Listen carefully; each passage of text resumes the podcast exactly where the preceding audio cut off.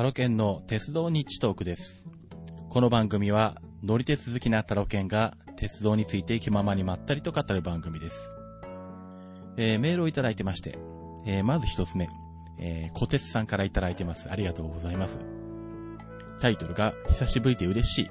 ということですね。えー、タロケンさんこんにちは。長い間配信されてなかったのでやめたと思っていました。なんとなくポッドキャストを開いた鉄道日トークのところに、えー、これは文字化けしちゃってるけど1かな多分ね。丸1の数値がとっても嬉しかったです。番組の中で鉄道の寒いところは半自動ドアになっていると話していましたが、最近は冬の期間、東京駅始発の東海道本線の始発から朝ラッシュまでの時間、半自動ドアになったそうです。えー、あれですね、あの、前々回、えー、話ですよね。えっ、と、大樹くんと二人で話した時で、えー、まあなんでしょう、えー、半自動ドアっていうこと知らずに、えーっと、なんだ、都会からたまにローカル線に乗ると、半自動で自分でドアを開けなきゃいけないのを知らないとですね、えードアが開かないままで、えー列車が行ってしまうことがあるっていうですね、話をしていて、まあこれを受けてメールいただいた、えーわけですね。まあちなみにあの、なんでしょう。えーっと、これいただいたのが多分2月？もっと前かな？うん、ごめんなさい。えーっとですね、相当前になりますけども。えーっと、まあ前回の配信の後なのかな？うん。で、前回の配信では、えーっと、なんだ、また後で話しますけど、えー、北海道に行く直前の、北東線に行く直前の空き時間に、え、急いで収録してたので、メールを読む時間がなかったんですね。なので、まあ、今回まで持ち越しということで、今回メールを読ませていただいてるんですけども。えー、じゃあメールに戻りまして、えーっと、ホーバークラフトの飛び魚に乗られたの羨ましいです。切符は鉄道と投資で買えますか？えー最近は事情があってあまり鉄道に乗れないので、鉄道ナウというサイトで鉄道を楽しんでいます。どんなサイトかというと、Google マップ上にリアルタイムで車両が動くサイトです。面白いので、ぜひ見に来てください。これからもタロケンさんの話を聞いて、乗った気にならせてもらいます。頑張ってください。ということで、ホテツさんからいただきました。ありがとうございます。えっ、と、飛び魚ってのはあれですね、あのーかつて国鉄時代の本州と四国を結んでいた、えー、右港航路。まあ今は瀬戸大橋がかかっているので、鉄道で直接行けますけど、当時は瀬戸大橋がなかったので、えーまあ船で渡ってたんですよね。宇野線の終点の宇野から高松まで、えー、右港航路という航路がありまして、えーそこで、まあ、普通はまあフェリーで、えー行くんですけど、まあそこに、えーっと、右港航路の急行として、えーホバークラフトが走ってまして、まあ急行券を買うと、右港航路用の急行券を買うと、そのホバークラフトに乗れるんですけど、そのホバークラフトについてた名前が飛び魚っていう名前なんですね。あのなんだ、船って大体あの、名前がついてますよね。なんとか丸とか。なんだ、青函連絡船だと、えー、羊蹄丸とか、うん、なんかいろいろありますけど、まあ、あれの系統で、ホバークラフトには飛び魚っていうのがついて、えー、まして、まあ、その話ですね。で、なんだ、えっ、と、切符は鉄道と通して買えますか？うん、あの、買えましたよ。あの、まあ、右港航路は、えー、国鉄の、えっ、と、運営する、えー、国鉄運営、なんだ、鉄道路線と同じ扱いなので、うん。なので、なんでしょう。えーっと、あの時はどういう計算だったかな右港航路の金額を、それはそれで単独で出して、で、前後の運賃、まあ、えー、乗車券の距離を通算して合算するんだったかな。ちょっと忘れちゃいましたけど、青函連絡船も多分そんなんで、同じやり方だったと思うんですけど、あの、うん、あの、鉄道と同じ扱いになっていたので、例えばなんだ、東京から高松っていう片道乗車券で、えー途中、えー宇野から高松は、えーなんだ、右港連絡船っていう、まあ、経由が右港連絡船になっていて、東京から高松までの片道乗車券っていうやつですよね。っていうのはできましたね。まあ、青函連絡船もそうですよね。鉄道と同じ扱いなんで、東京から札幌っていう、えー、投資の乗車券が入って、えー途中の経由として青函連絡船が入ってたというやつですよね。で、なんだ。うんと、さらに昔に遡ると、えっと、四国に渡るのにもう一個、あの、二堀航路っていうのがあって、なんだっけ、えっとですね、二方と、何線だ？そこ、ご、え？呉線だっけ？どこだっけ？何線だか忘れちゃってまし、忘れちゃったけど、二方って駅と、日本が、あの、さ、えっと、山陽側というかね、本州側の、堀、堀江？だったかな？うん。に、にも、えっ、ー、と、国鉄運営の航路がありまして、そこは二堀航路って言ったんですね。あれはもう僕が小学校、中学校、小学校ぐらいに亡くなっちゃったんじゃないかな。うん。なので乗ったこともないんですけど。なんで、大昔は、えー、本州から四国に渡る、えー、国鉄の路線が2本あったんですよね。なので、あの、なんだ、最長片道切符を作るときに、あの、四国を回って、また本州に戻ってこれるっていうですね。今は最長片道切符やろうとすると、あの、四国に行くと出られないので、四国は通らないんですけど、昔は四国通れたんですよね。うん。まあ、そんなことを思い出しましたが。はい、えっ、ー、と、小鉄さん、えー、ありがとうございます。えー、もう一つ、えー、いただいてまして、えー、っと、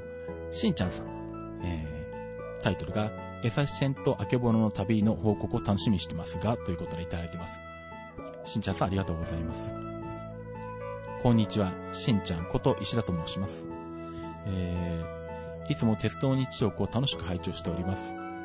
さて、前回配信にて告知がありました、エサシセンとあけぼのの旅の報告を楽しみにしてますが、なかなか配信されないので、えー、すいません、なかなか配信できませんでした。今回やっと配信できてます。えー、乗車当日はユーストリーム配信でのあけぼの乗車の模様を拝見させていただきました。ああ、見ていただいたんですね。ありがとうございます。やはり、個指定寝台はいいですね。広い部屋や洗面台は B 寝台とは違いますね。私も乗り鉄をやっておりまして、昨年末にあけぼの上の青森間を B ソロで乗車しましたが、めちゃくちゃ狭かったです。B スロは2回目の乗車だったので狭いのは確保していたのですが、室内には天井からベッドの端に転落用に帯状のものがついていました。室内で動き回るのに大変でした。前回乗車時はこんなのなかったのに。なぜか夜行列車に旅情を感じてしまう私としては、多くの夜行列車が廃止が進んでいる昨今とても寂しく思います。次はトワイライトエクスプレス、北斗星、カシオピアが廃止なのと非常に心配しています。何かとお忙しいと思いますが、次の配信を首を長くして待っております。ではよろしくお願いします。えー、さすらいの乗り鉄、しんちゃん。ということで、えー、しんちゃんさんからメールいただきまして、ありがとうございます。で、えー、っと、しんちゃんさんが乗られた時の、えー、っと、あけぼのの、えー、B 個室寝台ソロの写真を添付してもらってますね。まあ、あの、なんでしょう。これ知ってたんですけどね、あの、あけぼののソロが、あの、他の一般のソロと比べても、あの、非常に狭いっていうですね普通は、えー、っと、なんだろう、ソロを作るとき、なんだ、ソロの車両を作るときに、結構なんだ、上段と下段をずらして作るんかな、確か。うん。で、ずらすことによってある程度のスペースを確保してるんだけど、あけぼののソロは、もう、上、上段と下段がもろに縦に並んでて、その結果スペースが非常に狭くなってるんですよね。で、なんだ。部屋に入るとベッドが折りたたまれてて、そこでまあ、靴を脱いで、えー、一回、ベッドの方に上がって、なんだ、ベッドの半分に上がって、で、それから、えっ、ー、と、なんだ、折りたたまれてるベッドを広げると、その、脱いだ靴が置いてるところがそのベッドの下に隠れて、もう部屋の中はほとんどベッドで終わりというですね。そんな感じなんですよ。で、まあこれもちょっと興味はあったんですけど、まあでも、あの、シングルデラックス乗りたかったんでそっちを優先してしまいましたが。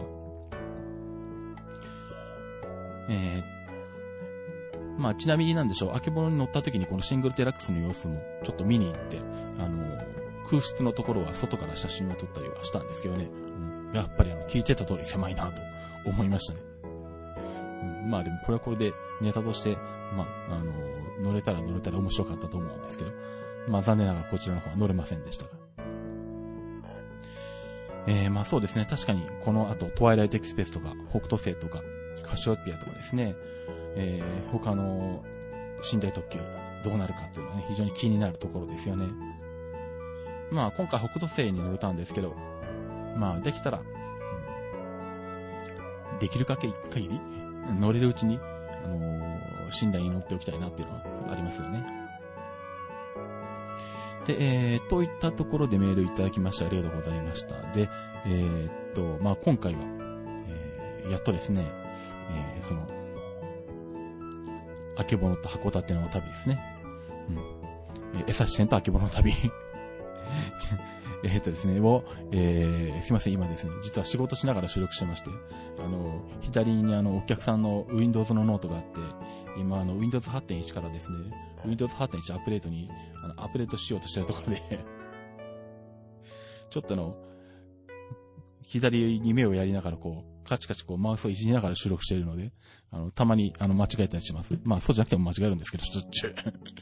まあ、そんなことは置いといて、まあ、やっと、えー、その、エサシェンとアケボノに乗ってきた話ができるんですけど、まあ、まず前回、えー、緊急収録ということで、えー、都内の、えー、一人カラオケ収録しまして、えー、まあ、あの時点で言ってたのが、その、北斗星下りのやつ、え、これから乗る北斗星が走るのかどうかは大丈夫なのかって話をしたと思うんですよね。っていうのが、あの時、あの、直前が結構全国的に大雪で、で、なんだろう。収録をしてたのが、午後の2時とか3時とかそれぐらいだったかな。で、その時点でまだ、上りの北斗星と上りのカシオペアが、なんか福島ぐらいにいるとかで まだ上野についてなくってで、カシオペアは車両がないので、もうこの時点でアウトで、えー、下りのカシオペアは運休と発表されてて、で、北斗星は車両はあるけれど、まあ、雪の具合とかもあるし、まあなんせ北海道とか東北方面、東北が特に広かったのか、うん。雪が広かったので、果たして走れるのかっていうのもあって、あの、戦々恐々としながらですね、収録してたっていう話だと思うんですが、まあ、えー、結果的に、えっ、ー、と、北斗星の方はですね、あの、ダイヤ通り走りまして、うん。えー、まあ、北斗星でですね、北海道まで行ってこれました。で、まあ、えっ、ー、と、北斗タルケンの、えっ、と、会ってですね、まあ、こじんまりとした、え、飲み会やらせていただいて、まあ、そこの皆さんに上野駅の本まで送っていただいて、で、行ってきたんですけども、えっと、なんだろう。まあ、北斗星ね、高校の頃に、上りで一回乗ってるのか。で、その時は食堂車を、まあ、初めてだったんで、えっと、グラン車両のフランス料理をちゃんと緑の窓口で予約しておいて、そこで、まあ、それでフランス料理食べて乗ったんですけど、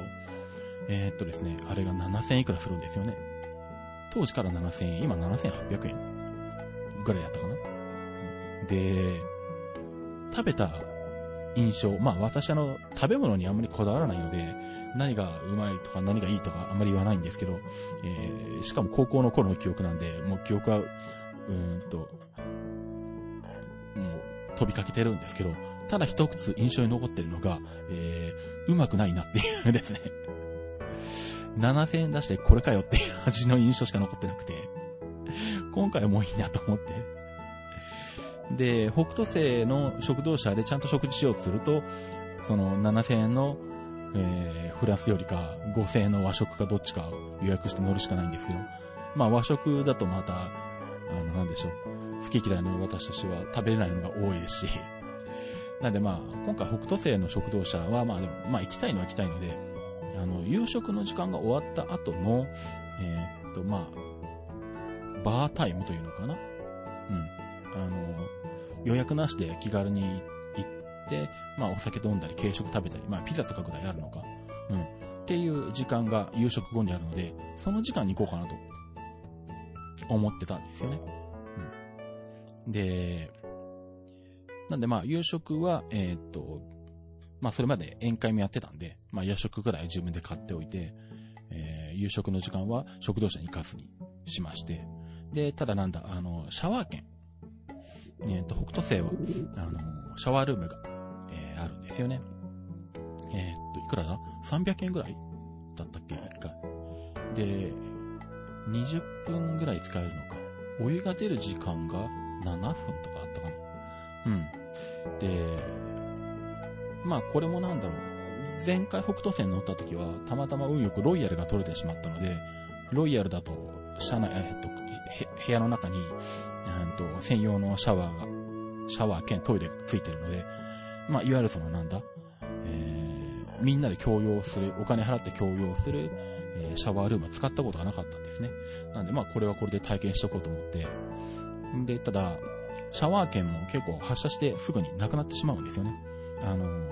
まあ、どこで買うかっていうと、食堂車に行って食堂車の係の人に、えー、シャワー券買いたいんですけどって言うと、そこでお金払って、えー、じゃあ、えっ、と、何時から何時だったら空いてますんでどれにしますかとか言われて、もうあの、めちゃくちゃアナログに紙ベースで、なんか、時間割みたいなのがあって、で、二、二つあるのか？A、B って二つあって、A 何時から何分埋まってるとか、何時から何分はまあ空欄とかなってるんで、空いてるところとかで、あの、選ぶみたいな感じで。で、まあ割となんだ、上野駅出発して、じゃあもう早めに行っとこうかって言って、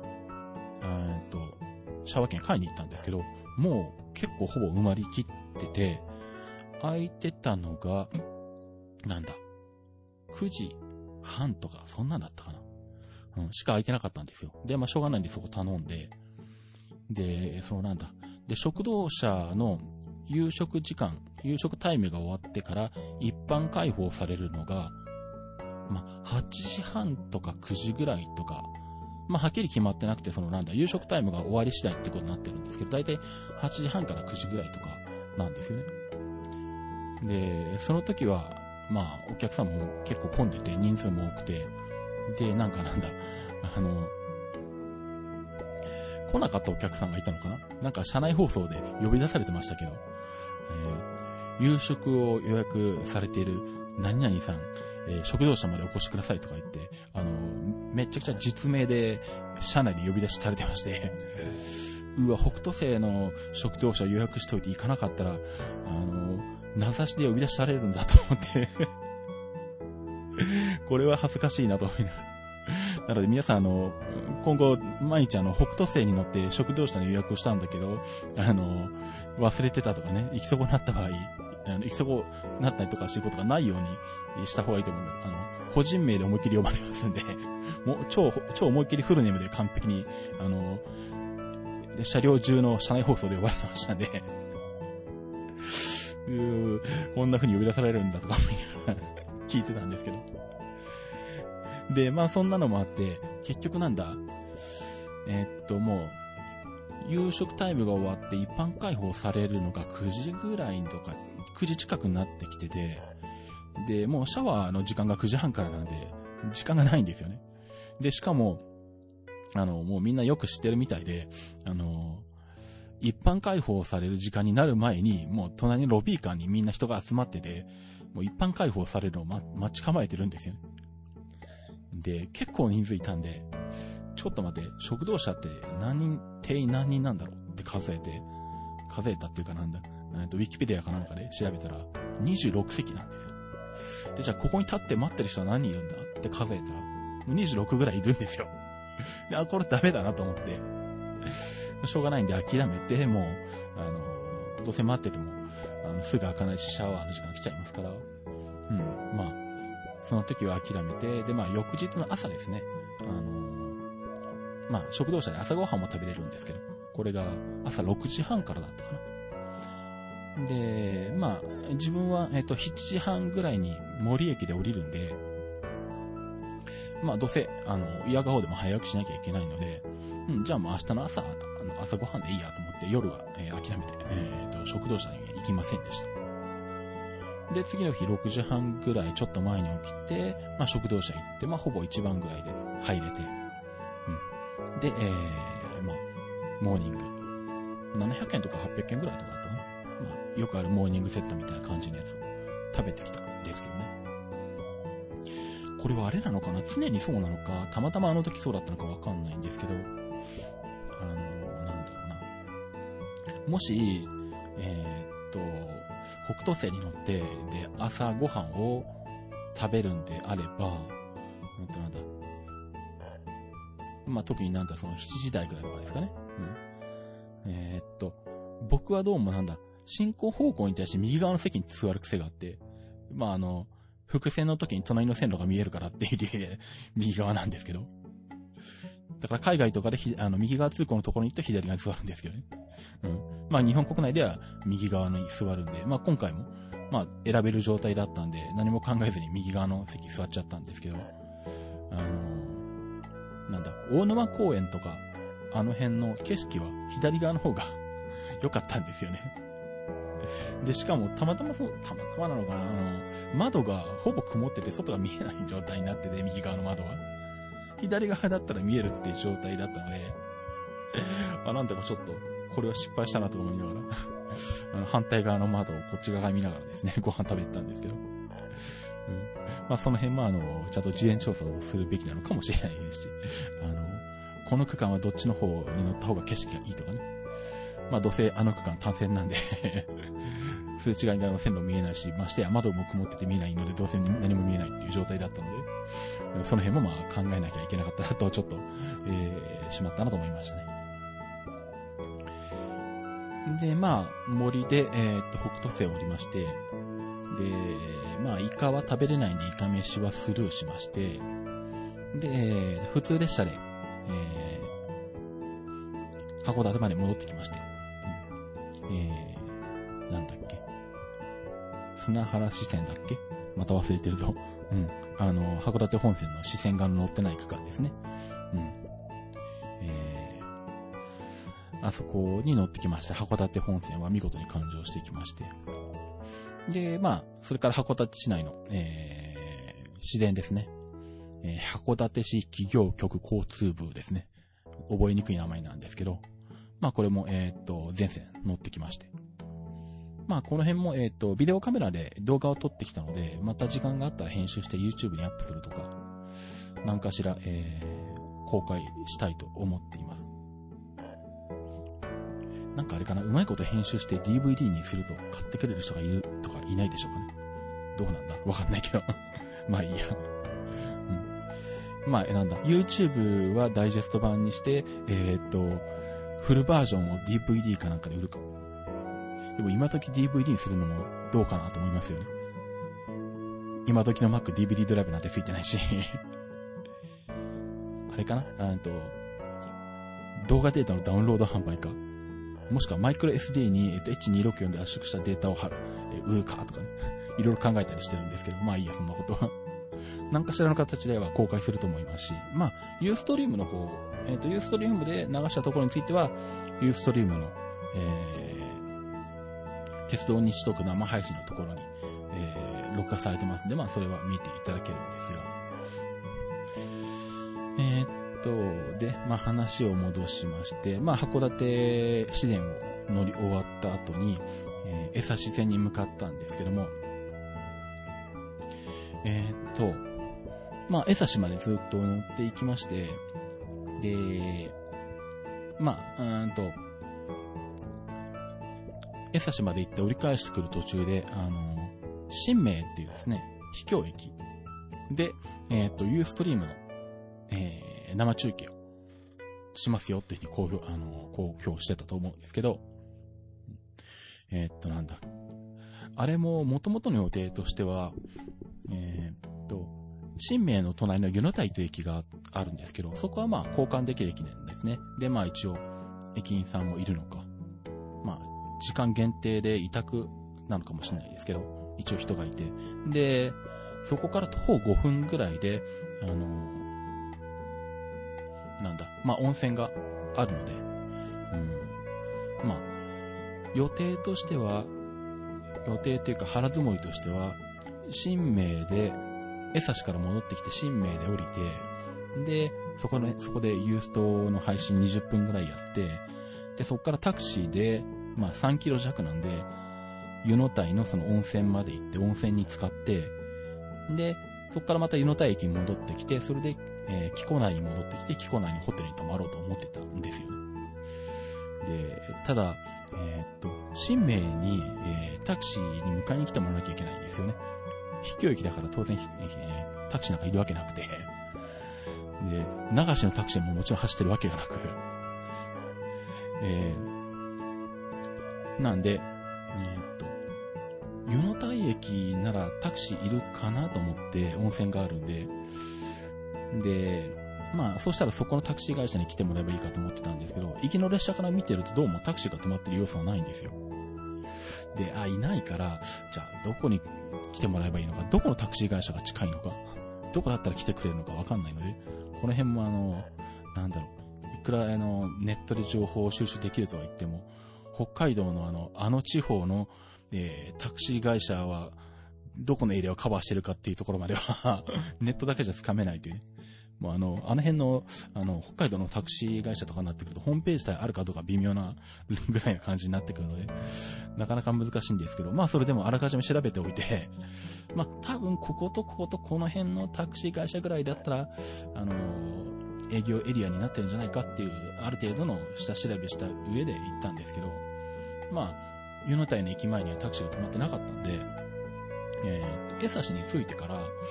江差の駅前にはタクシーがいるので、そこのタクシーの運転手さんに聞いてみたんですよね。あの、すいません、新名まで、あの、来てもらえるのってできますって言ったら、ああ、無理だねって言われて。で、じゃあすいません、どこのタクシー会社に頼んだら、あの、来てもらえそうですかねって言ったら、いや、あの辺はないねって言われてですね。ないのかよって温泉あるのに さすが北海道、ヒロさんスケールが違うなって思いながら。江差から、その、湯の台温泉まで18キロ？なんか20キロ弱ぐらいあるんですよね。だからまあ確かにあの、来てもらえなくてもしょうがないんですけど、まあでも、なんだっけ、ネットで調べた時は、時はっていうかなんだ、まあネットで調べて出てきたのがいつの情報なのかわかんないんですけど、ちゃんとあの、湯の台の駅前にはタクシーが、ま、客待ちしてるってあったんで、まあ、ど、何かしらどっかのタクシー会社は来てくれるんじゃないかと思ってたんですけどね。まあ、そうしたら、あの、来てもらえるところがないっていうことが分かりまして。まあ、どうするんだと思ったんですけどね。で、本当にまあどうするんだと思って、で、まあやろうと思えばそのなんだ、列車を降りて、で、まあ、ユースト配信して、で、1時間半ぐらい待ってると、また江差駅の列車が来るんで、えー、それで湯の台に戻って、で、まあ、それでもまださらに時間があるんで、まあ、頑張っていけば温泉行って帰ってこれなくもないぐらいの時間はあって、で、さらに、まあ、最終的には木古内に、え、戻ってきてっていうことはできるんですね、時間的に。ただ、あのー、人通りのないえー、冬の、えー、北海道の山あいの秘境駅で降りて、えー、っと、大丈夫なのかっていうですね。最悪の場合死に至るっていう ことも考えられなくはないですので、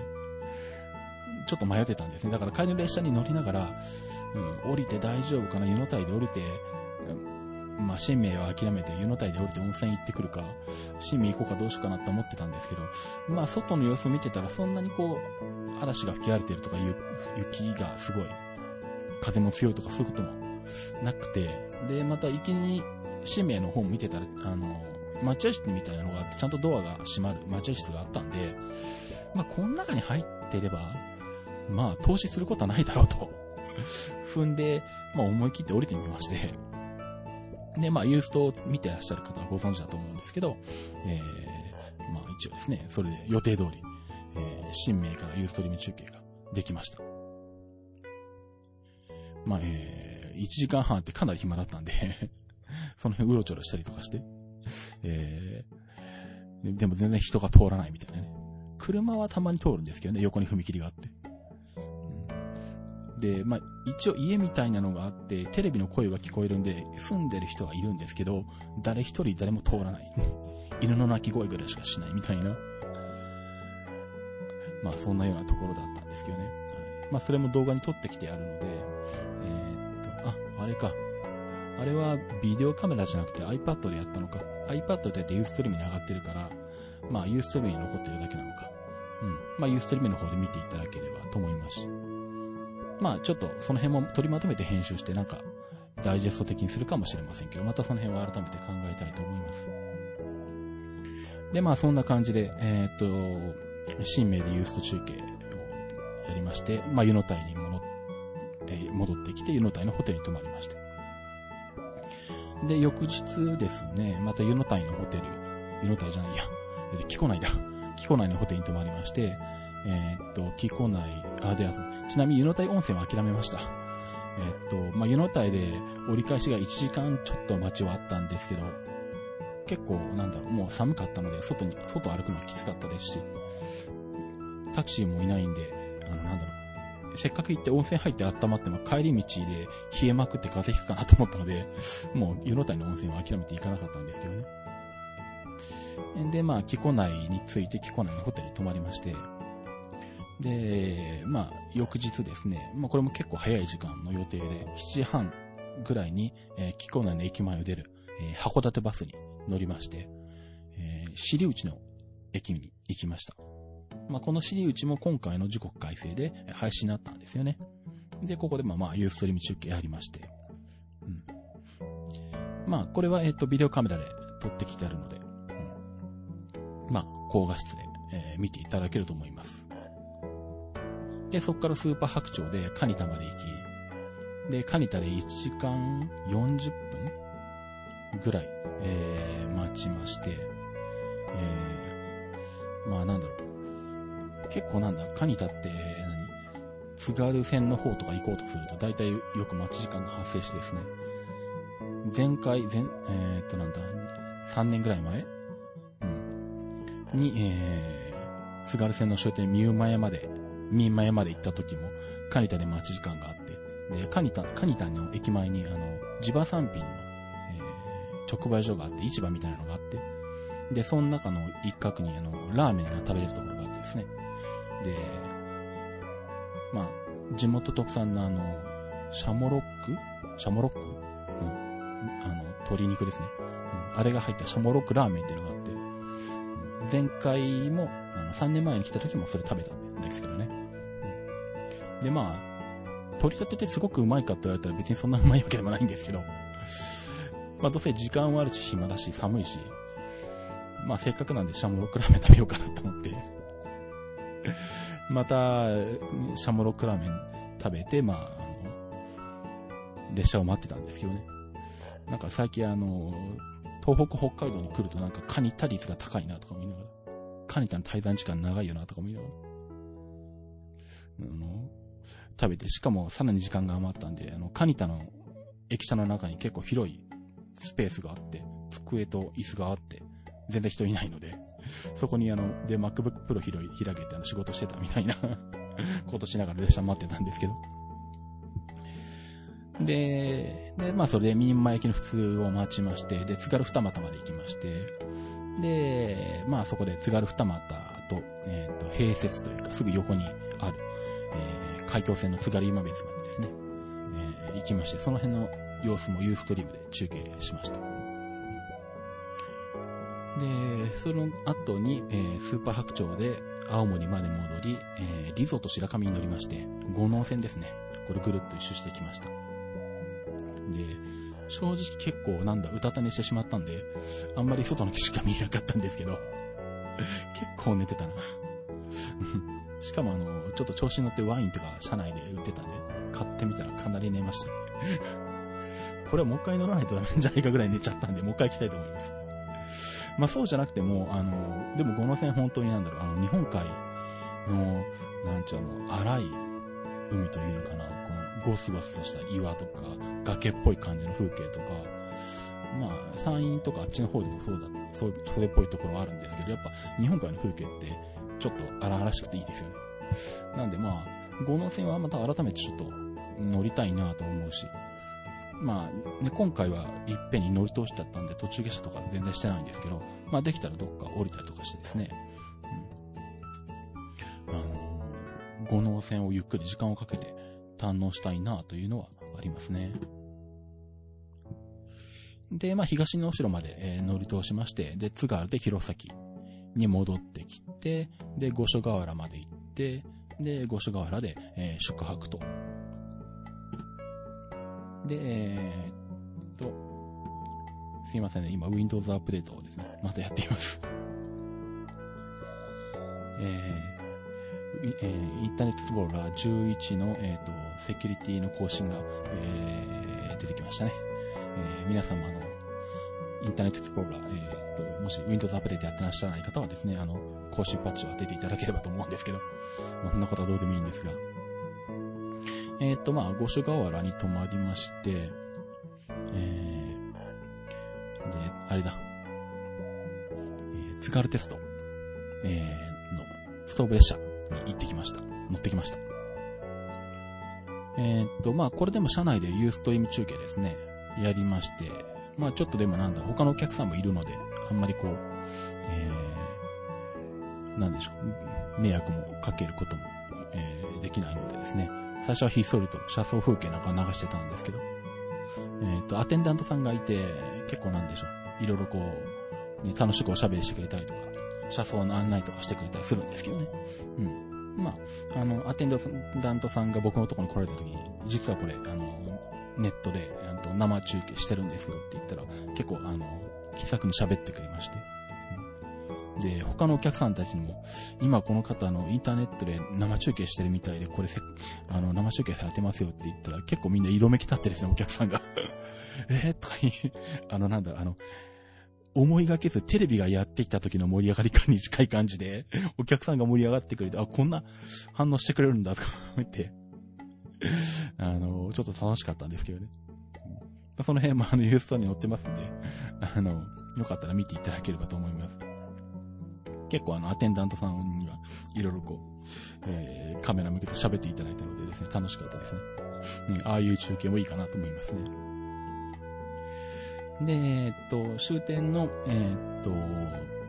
津軽中里まで行って、で、また戻ってきて、金木で降りて、で、社用館に行ってきました。あの、太宰治の社用館ですね。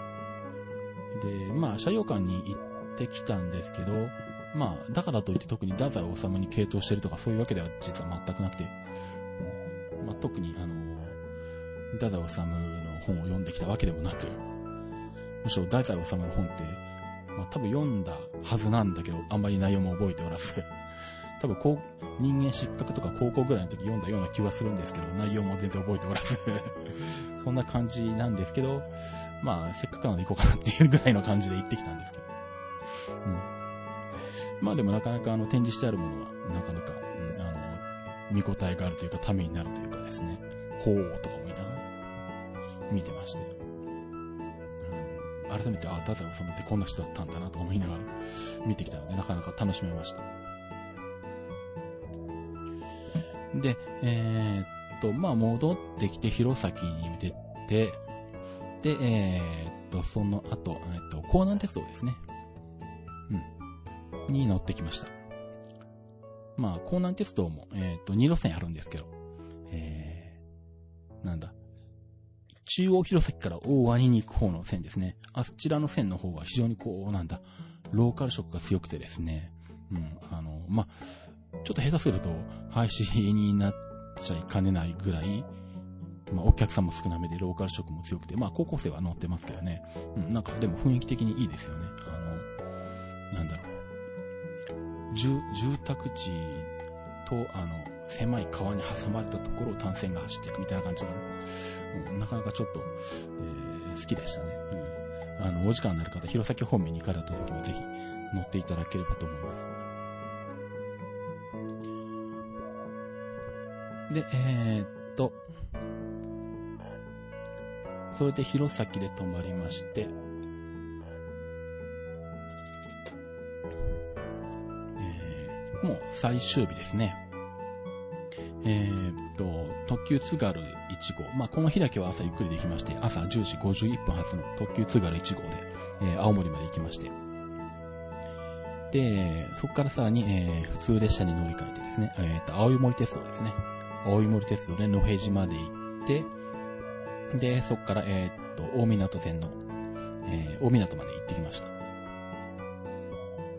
で、まあ、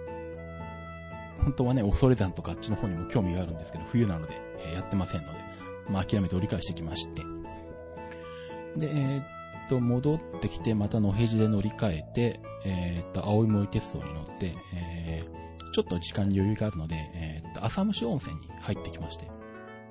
浅虫温泉って駅前のすぐそばっていうかね、駅から、えー、直接、こうなんだ、立教みたいなので繋がってるみたいな感じで、えー、すぐ目の前に行けるんで、あのー、時間があったらね、立ち寄っていただければと思うんですけど、まあ、えー、っと、なんでしょう。湯、湯船は1個だったかな ?2 個 ?1 個しかなかったかな ?1 個しかなかったかもしれないですけど、でもあのー、ガラス張りで、えー、太平洋を望めるっていうですね、湯船に使いながら海を眺められるっていう感じになってまして、まあ天気が悪かったんですけどね、残念ながら。でもこれ天気いい日だったらなかなかあの景色も良くていいだろうなという気がしますね。うん。なんで朝虫温泉なんかもえー、天気のいい日に行っていただけるとね、あのー、気持ちよく、えー、大海原を見ながら、ゆっくり温泉に浸かるっていうことができますね。で、えー、っと、その後、また青森鉄道で青森まで戻ってきまして、えー、いよいよ、えー、あけぼのに乗車となったわけなんですが。まあ結構なんだろう、この時点で、えー、っと、廃止の1ヶ月前なんですけども、結構人が、えー、多かったですね。あの、写真を撮る撮り鉄の方とか、あとはなんだ、地元のテレビ局とかも来てましたね。まあそんな中自分もユーストですね、中継のビデオ、中継してまして、ビデオカメラを構えてですね、えー、まあいろいろとこう、車外とか車内とかですね、えー、お届けしまして、まああと列車に乗った後も、まあ、そのままユースト続けて、えー、車内の様子ですね、特に、えー、シングルデラックスに乗れたので、まあ、シングルデラックスの車内の風景なんかを、えー、お届けしました。まあ、この辺もね、あのー、えー、まあ、ユースト方、ユーストの方には残ってますけど、まあ、えー、ビデオカメラの方で高画質な、えー、動画が残ってますんで、うん、まあ、この辺も改めて何かしらの形で後悔したいと思いますね。で、まあなんだろう。まあやっぱなんだろう、昭和時代の観点の、まあ高級個室みたいな感じですね、やっぱね。うん。まあ、あのー、知らなかったんですけど、洗面台があるんですね。折りたたみ式の洗面台があって、パカって引き出すと、あのちっちゃな洗面台が出てきて、そこで顔を洗ったり手を洗ったりできるっていう。うん。まあ、これは、なかなかいいなと思って。まあ、ロイヤルはトイレと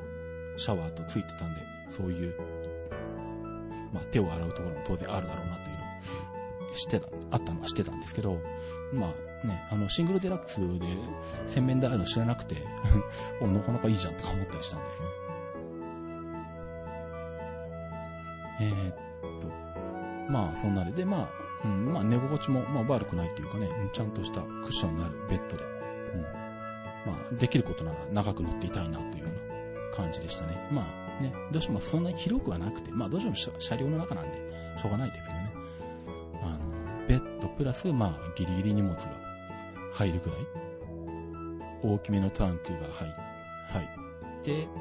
まあノートパソコンもまあ置いて、まあカバンも置いて、まあそれで結構いっぱいか、みたいな。まああとは、外に出るときに靴を履く場所くらいか、みたいな感じです。なのでまあそんな広くはないんですけどね。まあその辺はしょうがないでしょうね。ねえっと、まあ、それで、えー、あけぼのに乗りまして、えー、翌朝、えー、7時前に上野に着きまして、で、えー、その後は、えー、高速バスのフンプライナーで静岡まで帰ってきました。で、まあ、これね、あのー、なんでしょう。後でよくよく考えて気がついたんですけど、結構なんだ、日程的にですね、前後とも危なかったんですよね。っていうのが、もしこれ、日程が1日前にずれてたら、えー、あけぼのが運休してたんですよね、雪で。なので、えー、っと、あけぼのにも乗れなかった。で、北斗星も乗れなかった？ん？あ、違うな。えっと、1日前にずれてると、確か雪で北斗星が運行されてなかったんじゃなかったかな。だから北斗星出発ができなかったのか。で、帰りも、結局なんだっけ。僕がその朝上野に着いて、で、スンプライナーで、えー、っと、静岡に帰ってきた時も、結構東京とか、まあ、東京近辺、関東とかでもまだ雪が残ってて、あのー、東名でも、なんだろう、えー、途中まで箱根を越える前までは結構、山あいに入ると雪が結構残ってたりとかしてて、で、その後、僕が静岡に帰ってきた後ぐらいから、東京でもまた雪がひどくなって、えー、透明がなんか通れないとか、中央道が通れないとか になってたので、東京に朝着いたけど、もうちょっと何かしてこうと思って、午後に帰りゃいいやって言って、ゆっくりしてると、まともに帰ってこれなかった可能性があったんですね。で、しかも、えー、その日のあけぼのは運休してたから雪で。だから、日程が後にずれてたら、やっぱりあけぼのが運休してたっていうので、一日前にずれても、後ろにずれてもアウトだったっていうなかなか際どい日程だったみたいで、逆にこの日で良かったのかなっていうふうに、ちょっと思いましたね。あの、なんだろう、かわいそうなのは、あの、この時期のあけぼの、特にシングルデラックスなんかは、ね、まあ前にも言った通り、朝10時ちょうど、1ヶ月前の朝10時ちょうどに、えー、ミートレーの窓口に買いに行っても、瞬時に売り切れてたので、せっかくシングルデラックス取ったあけぼのが運休とかになったる、なってらして、乗り損ねた方が多分多数見えるはずなので、うん。まあ、えー、まあそういう意味では運が良かったのかなと思いますね。まあ、というような感じでですね、えー、餌支店とあけぼの、えー、行ってきました。まあ、えー、まあ、ホームページの方に、そのユーストのページへのリンクはとりあえず貼っておきますんで、あとはま動画の方は、また編集とかなんかできたら、まあ、ちょっとどういう形で公開するかを改めて考えますんで、まあ、決まったらまた告知したいと思います。ということで、えー、キップチのコーナーに行きたいと思います。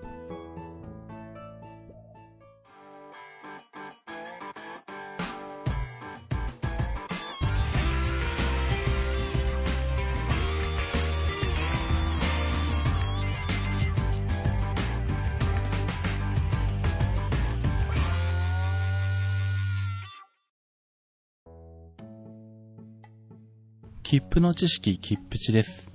このコーナーは、切符のルールを知らなかったばかりに損をしてしまうことがないよう、正規の方法でお得に鉄道に乗っていただくためのコーナーです。えっ、ー、と、今回はですね、まあ、あのー、消費税の、えー、税率に変更がありまして、JR の運賃料金がいろいろと変わりまして、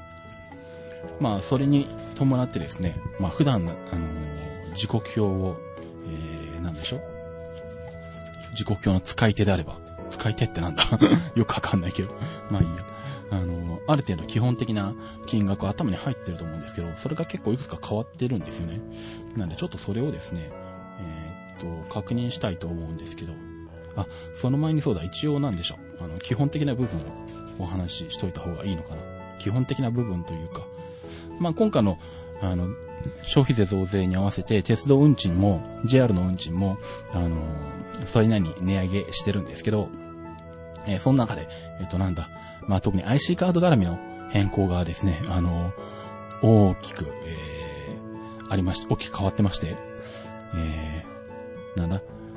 まあ、特に東京近辺とか、まあ、大阪とかでもそうなのか？大阪は違うのか？東京だけか。うん。いわゆるスイカのエリアですよね。まあ、スイカ以外の IC カードも使えるんですけど、えー、っと、なんだ、二重価格になったんですよね。あの、スイカの場合は、えー、まあ、IC カードの場合は、えー、1円単位で、えー、税率上昇分を上乗せすると。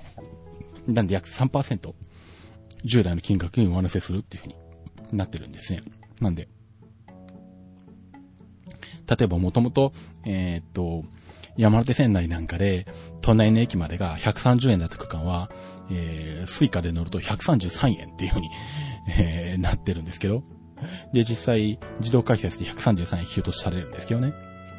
ところが、えっと、自販機は1円玉とか5円玉には対応できないので、えー、自販機で切符を買った場合は、えー、1円の位を切り上げて、えー、130円だったところなら、133円の3円を切り上げて140円になるんですね。なので、えー、切符を買うと、えー、損をするケースが多いということになってるんですけども。で、ただ、えー、それもじゃあ常にじゃあ IC カードの方が安いかというとそうでもなくて、東京都区内、なんち、んなんて、どこだっけごめんなさい。ちょっと正確な範囲がよくわかんないんですけど、えー、ちょっと郊外のところの区間に行くと、逆に、えっと、死者誤入しますよっていうエリアがあって、なんか死者誤入だと、えー、なんだ、133円みたいな金額だと、えー、3円は切り捨てになって130円になるから、えー、切符を買った方が安いと。スイカで乗ると3円余分に取られると。いうことになるんですよね。うん。で、100、例えば145円とかって金額があれば、そこは切符を買った場合、よしじゃ購入で切り上げになるから150円で、切符は150円だけど、スイカは145円みたいなことで、なので、えっと、乗る区間とかエリアによって、ここはスイカで乗った方が安いのか、切符買った方が安いのか、あの、悩まなきゃいけばな、いけなければ、悩まなければいけないっていうですね。あの、どんだけ混乱させるんだっていう運賃体系になったんですけど、まあそうは言っても、あの、もう今更切符買うのもめんどくさいんで、もうどこでもスイカ使えるところはスイカ使っちゃうんですけどね、僕は。まあそんなことになってるので、あの、東京近郊の方はですね、あの、まあ1円でも余分に、えー、節約したいよっていう方は、あの、その辺把握されてですね、どのエリア、どの区間だったら、えー、得なのか安いのか、どっちが安いのか得なのかですね、あの、確認していただければと思うんですけど、で、まあ今回は、えー、と、ですね、さっきも言いましたように、その基本的なっていうか、まあ普段だったら、まあある程度頭に入ってるような基本的な金額の数字をちょっと確認していきたいと思いまして、例えば、えっ、ー、と、新幹線、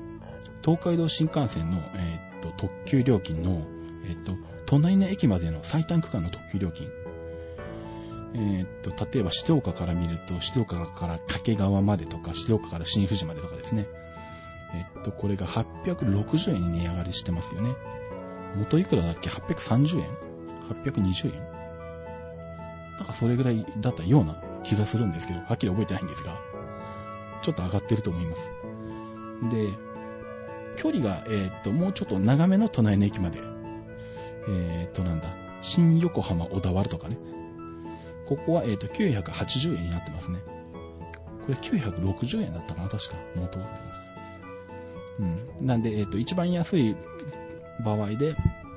東海道新幹線の隣の駅までが860円。ちょっと距離がある場合とか、あとはなんだ、後から新駅が開通、あ、新駅が開業して、もともと隣の駅だった。静岡三島とか、この辺は980円になってますね。あとは、うーんと、あとはそうだね。僕の把握してる金額とかで言うと、確かなんだ。JR 東日本の、えー、っと、グリーン料金とか変わあ、先にうちの方から言っとこうか。えー、っ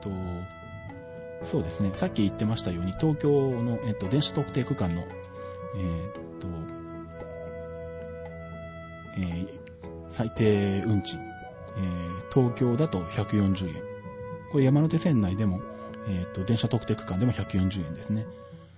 大阪は120円だから大阪は値上がりしてないのか、ここは。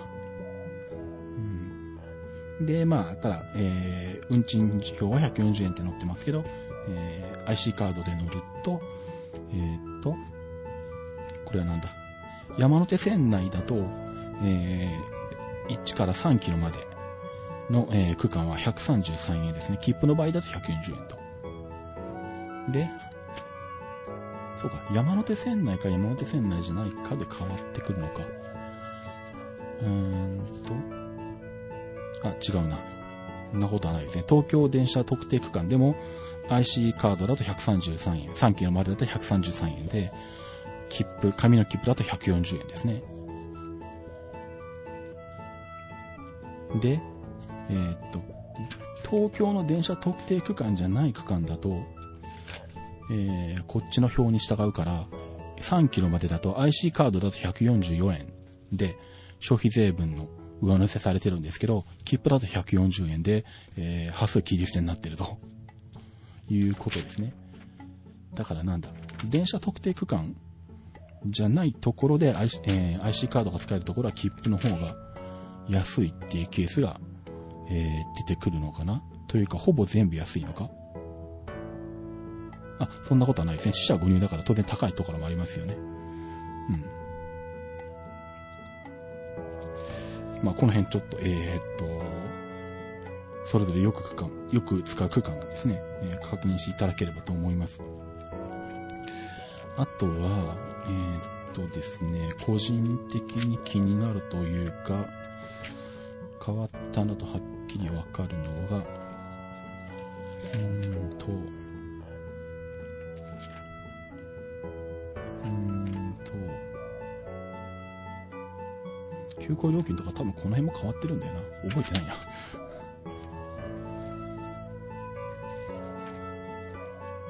えーとですね、グリーン料金。JR 東日本のグリーン料金が、確か前の運賃改正とかでぴったり、ぴったり分かりやすくなってたんですよね。えっと、100キロまで1000円で、200キロまで2000円で、300キロまで3000円。4、えー、っと、っていう風にぴったりの料金になってたんですけど、今回、そう、そう、えっと、消費税の増税分を上乗せしたおかげで、また中途半端な金額になって、JR 東日本の、あの、まあ、特急、急行列車のグリーン料金ですね。えー、100キロまで1003、えー、1000円だったところが1030円と、また中途半端な金額になってしまいまして、200キロまでだと2000円だったのが2060円と、300キロまでは3000円だったのが3090円と、3%上乗せになってますね。あと、えっ、ー、と、JR 東日本の、えっ、ー、と、普通列車のグリーン料金。えー、まあ、いわゆるスイカグリーン券が使える、えー、エリアの普通列車のグリーン料金ですね。これも値上げされてまして、平日料金で、平日の車、えっ、ー、と、事前料金か。の、列車に乗る前に、えー、切符を買ってる場合の料金が、えー、50キロまで750円から770円になってますね。51キロで950円から980円になってますね。ホリデー料金も上がってまして、えー、50キロまで550円が570円に20円値上がりと、51キロ以上だと750円だったのが780円に値上がりとなってますね。あと、えー、っと、B 寝台の料金も上がってまして、確か B 寝台は、えー、っと、開放型 B 寝台の、えー、っと、客車2段式とか、電車3段式の下段とかは、えっと、確か6300円じゃなかったっけそれが、えっと、6480円になってますね。あとは、指定席券も上がってまして、えー、っとなんだ、ムーンライトのながらに乗る場合の指定席券とかね、ああいう普通とか快速の指定席料金、まあ、急行もそうなんですけど、えー、っと、しかもなんだ、これは会社によって微妙に金額が違うのか。JR 東海、西日本、四国、それと JR 会社間またぎの場合と、それから JR 東日本は、えー、指定席券が320円だから10円上がってますよね。ああとはなんだ、えー、っと、繁忙期の高い方の金額だと520円か。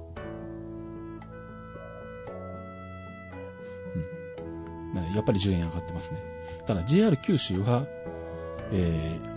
ー、値上げしてないのかな？もともと安かったのかな？ちょっと覚えてないんですけど、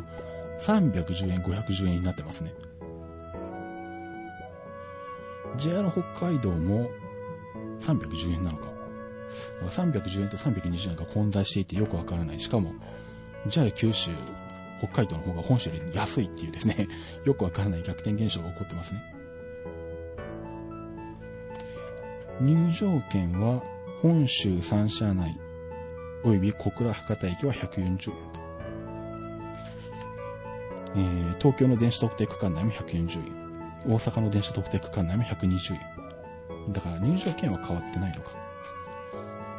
どうでもいいけど、JR 北海道の入場券って170円もするんですね。高いな。今気がついた。えー、っとね、ホームライナーとかに使う乗車整理券とライナー券。これも会社によって違うっていうか、JR 東海だけ変わってるな。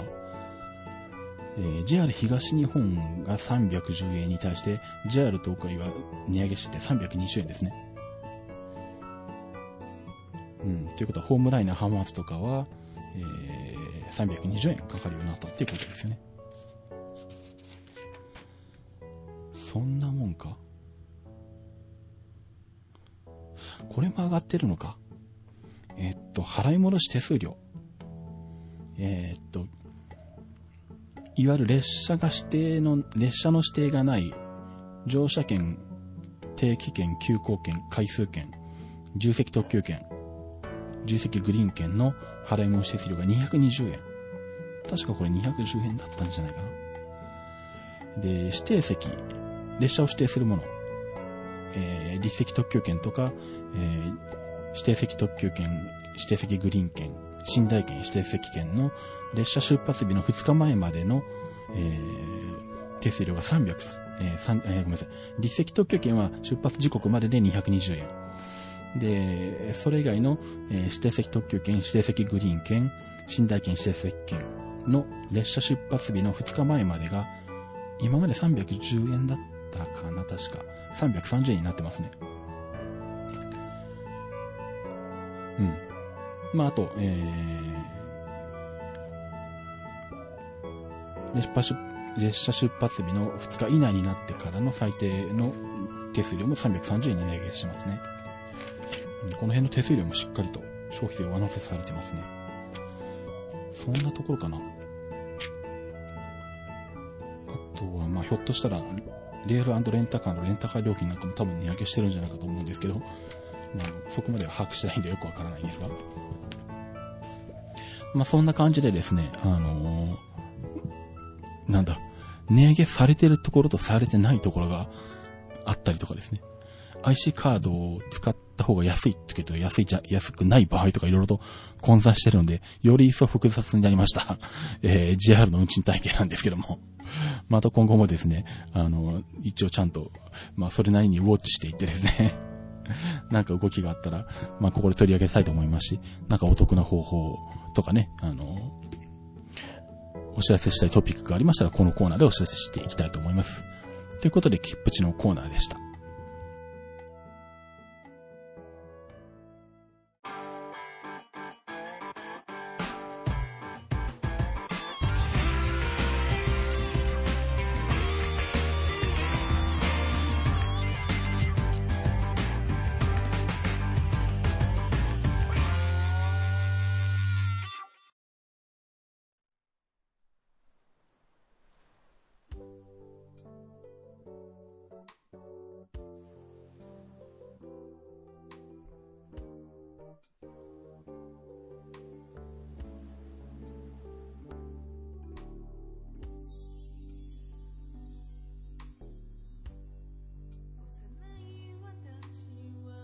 えー、エンディングです。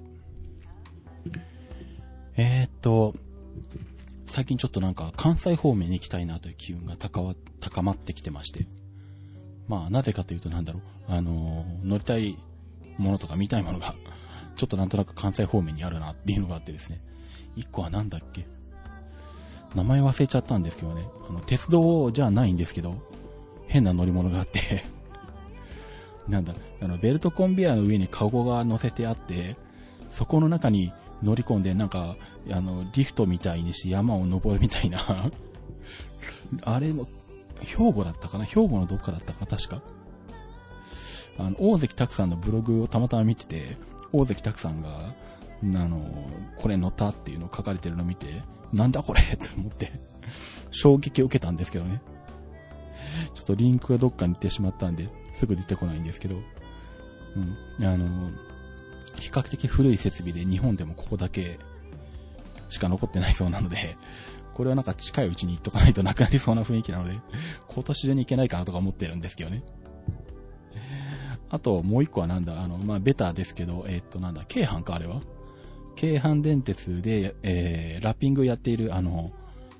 なんだ、中二病でも恋はしたいラッピング車両。まあ何故、えっと、中二病でも恋したい、えっと、光 TV なんかで見ててですね。うん、まあ結構割と好きなので これはちょっとあの、見に行きたいかなと。あれは確か来年の春ぐらいまであのラッピングで走ってんのかな。うん、なんであの、なんでしょう。まあ機会があったらちょっと京阪、まあ京阪自体ねあんまり乗ってないし、あの辺ラッピング車両が走ってるあたりは乗り、全、全部乗り切ってないかな？乗ってないかもしんないですしね。まあ乗ったとしても、もう何年か前に1回しか乗ってないので、またちょっと改めてゆっくり乗りたいなと。いうのもあるし、まあ京都の地下鉄とかあの辺も乗ってないし、うん、まあいろいろと乗ってないもんで、せっかくなので行きたいなと思うんですけど、うん、これが森様かとか、これがクミン先輩かとか、まあ行ったら多分あの、iPhone で写真を撮ってつぶやくと思いますんで、まあいつ行くかわかんないですけどね。うん。まあできたら行きたいなと思ってるところですね。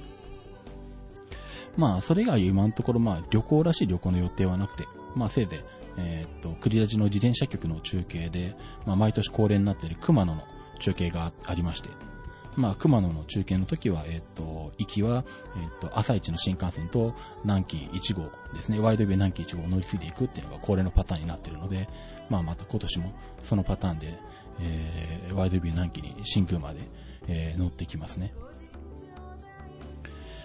えー、まあ、そんなのもたまにツイッターなんかでつぶやくと思いますんで、まあ、よろしければ、えー、ツイッターの方見ておいていただければと思います。あと、まあ、あんまり言ってないんですけど、一応、鉄道日トークのハッシュタグっていうのがありまして、えー、っと、シャープトレイン NT っていう風になってます。まあ、ホームページの方にはちょっと書いてあるんですけどね。うん。まあ、たまに気が向くと、このハッシュタグつけてつぶやいてるんで、まあ、えー、たまに気が向いた時に、これで検索かけていただくと、あの、僕のつぶやきの鉄道関係のやつだけがこうずらっと出るっていう、えー、ことは、えー、できると思いますんで、またよかったら見てください。えー、ということで、えー、お届けしました鉄道西トークでした。えー、それではまた。